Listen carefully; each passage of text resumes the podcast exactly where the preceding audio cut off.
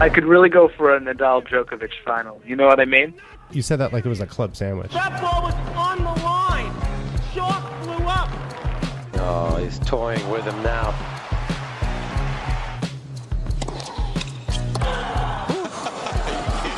Hey, Caitlin. Chris, how are you? Hey, doing? You have an update this week on Serena Williams. This is big stuff. She's, like all of us, become fixated with venture capital and tech startups. Why not? It's pretty cool. Why not? You know, she can do whatever she wants. She's done a nail art degree. For a time, she and Venus were into fashion. Now she's joining the board of SurveyMonkey, which is a tech company which does surveys on the internet. Wow. I'm into it. I love it. She's a Renaissance woman. So not a ton happening on the tour right now. One thing that's been weird for me is on ESPN, and I think on the French Open site, they list the dates of the French Open as May 22nd to June 10th, which means it's including qualifiers, which is extremely confusing. Extremely confusing. It's like when the NCAA tournament started to call the play-in games the first round. It's crazy confusing. So then the first round of games were now the second round. Yeah, I suppose if you're a casual tennis fan, seeing qualies on TV on that beautiful terre battue might be confusing because you're like, wait, is this the French Open?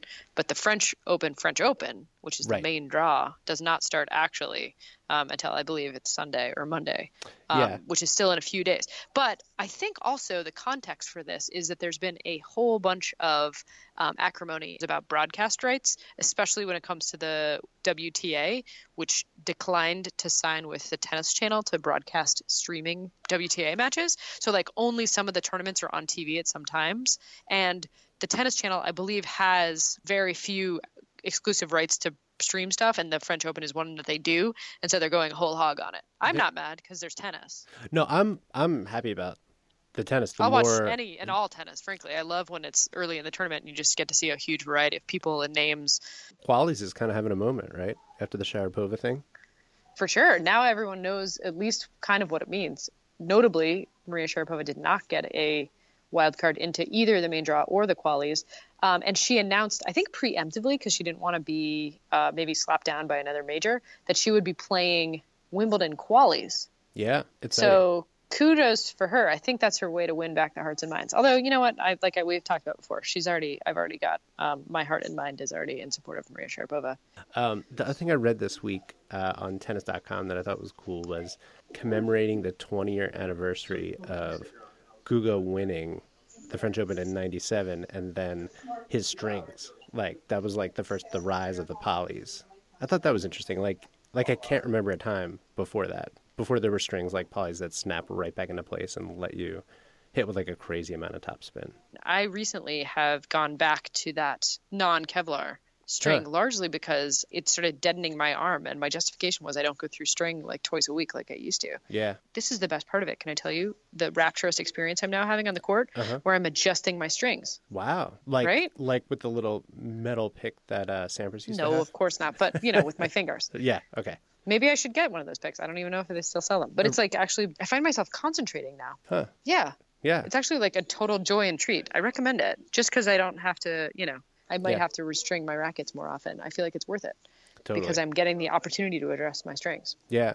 Okay, so we're dancing around it, but I really want to get to the big pièce de résistance, which concerns Novak Djokovic. Yes, he.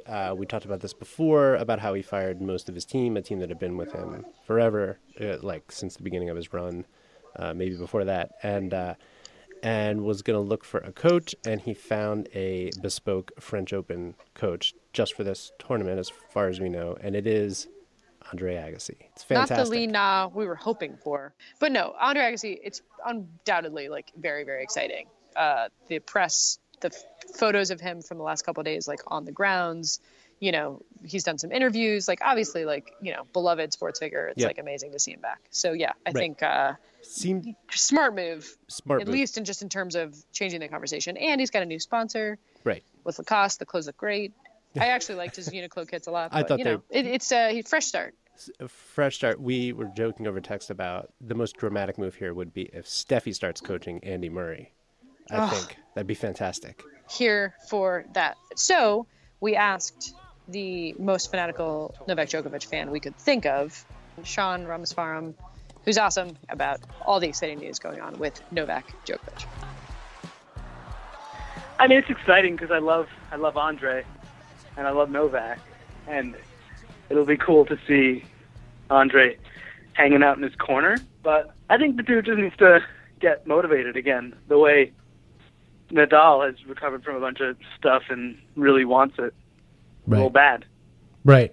I don't think anyone believes that Novak is gone for good, and I don't think he'll ever have a streak like the one he had in it ended with the French Open, I suppose, last year. Oh, yeah. I mean, he had two crazy dominant years, really. Cool. Yeah, exactly. I would love to see him have another great year, if I'm being honest. I mean, that would be a nice way to cap it off. But, you know, if he sticks around for another... I hate to see him bomb, obviously. And I think he's sort of picked up a little bit in the past couple of weeks. So if Agassi takes him a couple of inches further, that'd be great. But watching the dude, bounce out in the second round of the Australian Open, I think it was. That was fucking painful. Oh, sorry. Do you guys curse on your podcast? I forget. Sure, definitely. Yeah, I'm looking forward to the Novak comeback, but right now it feels like there's a couple other comebacks that are, I don't know, first in line, like Rafa's and Rogers. I know, Rafa kind of goes into the French Open as a prohibitive favorite, which is crazy considering he was pretty well written off about 18 months ago. I know we shouldn't uphold the dominance of the big four, but I think it's sort of great that they're all still kicking. Who's your money on? Not only Nadal, but I'm going to enjoy rooting for him in a way that I hadn't, just because he was kind of such a lock there for so many years. It wasn't fun to root for him, and now it's fun again. I kind of want to see that too, but I could really go for a Nadal-Djokovic final. You know what I mean? You said that like it was a club sandwich. I mean, I could really go... for Djokovic and Nadal. Wow. That would hit the spot. I've got private issues with club sandwiches that I can't talk about. All right, man. Have a good day. Hey, thanks, man. Great to talk to you. All right, Caitlin. This is it. Next time we talk, we will be in major season.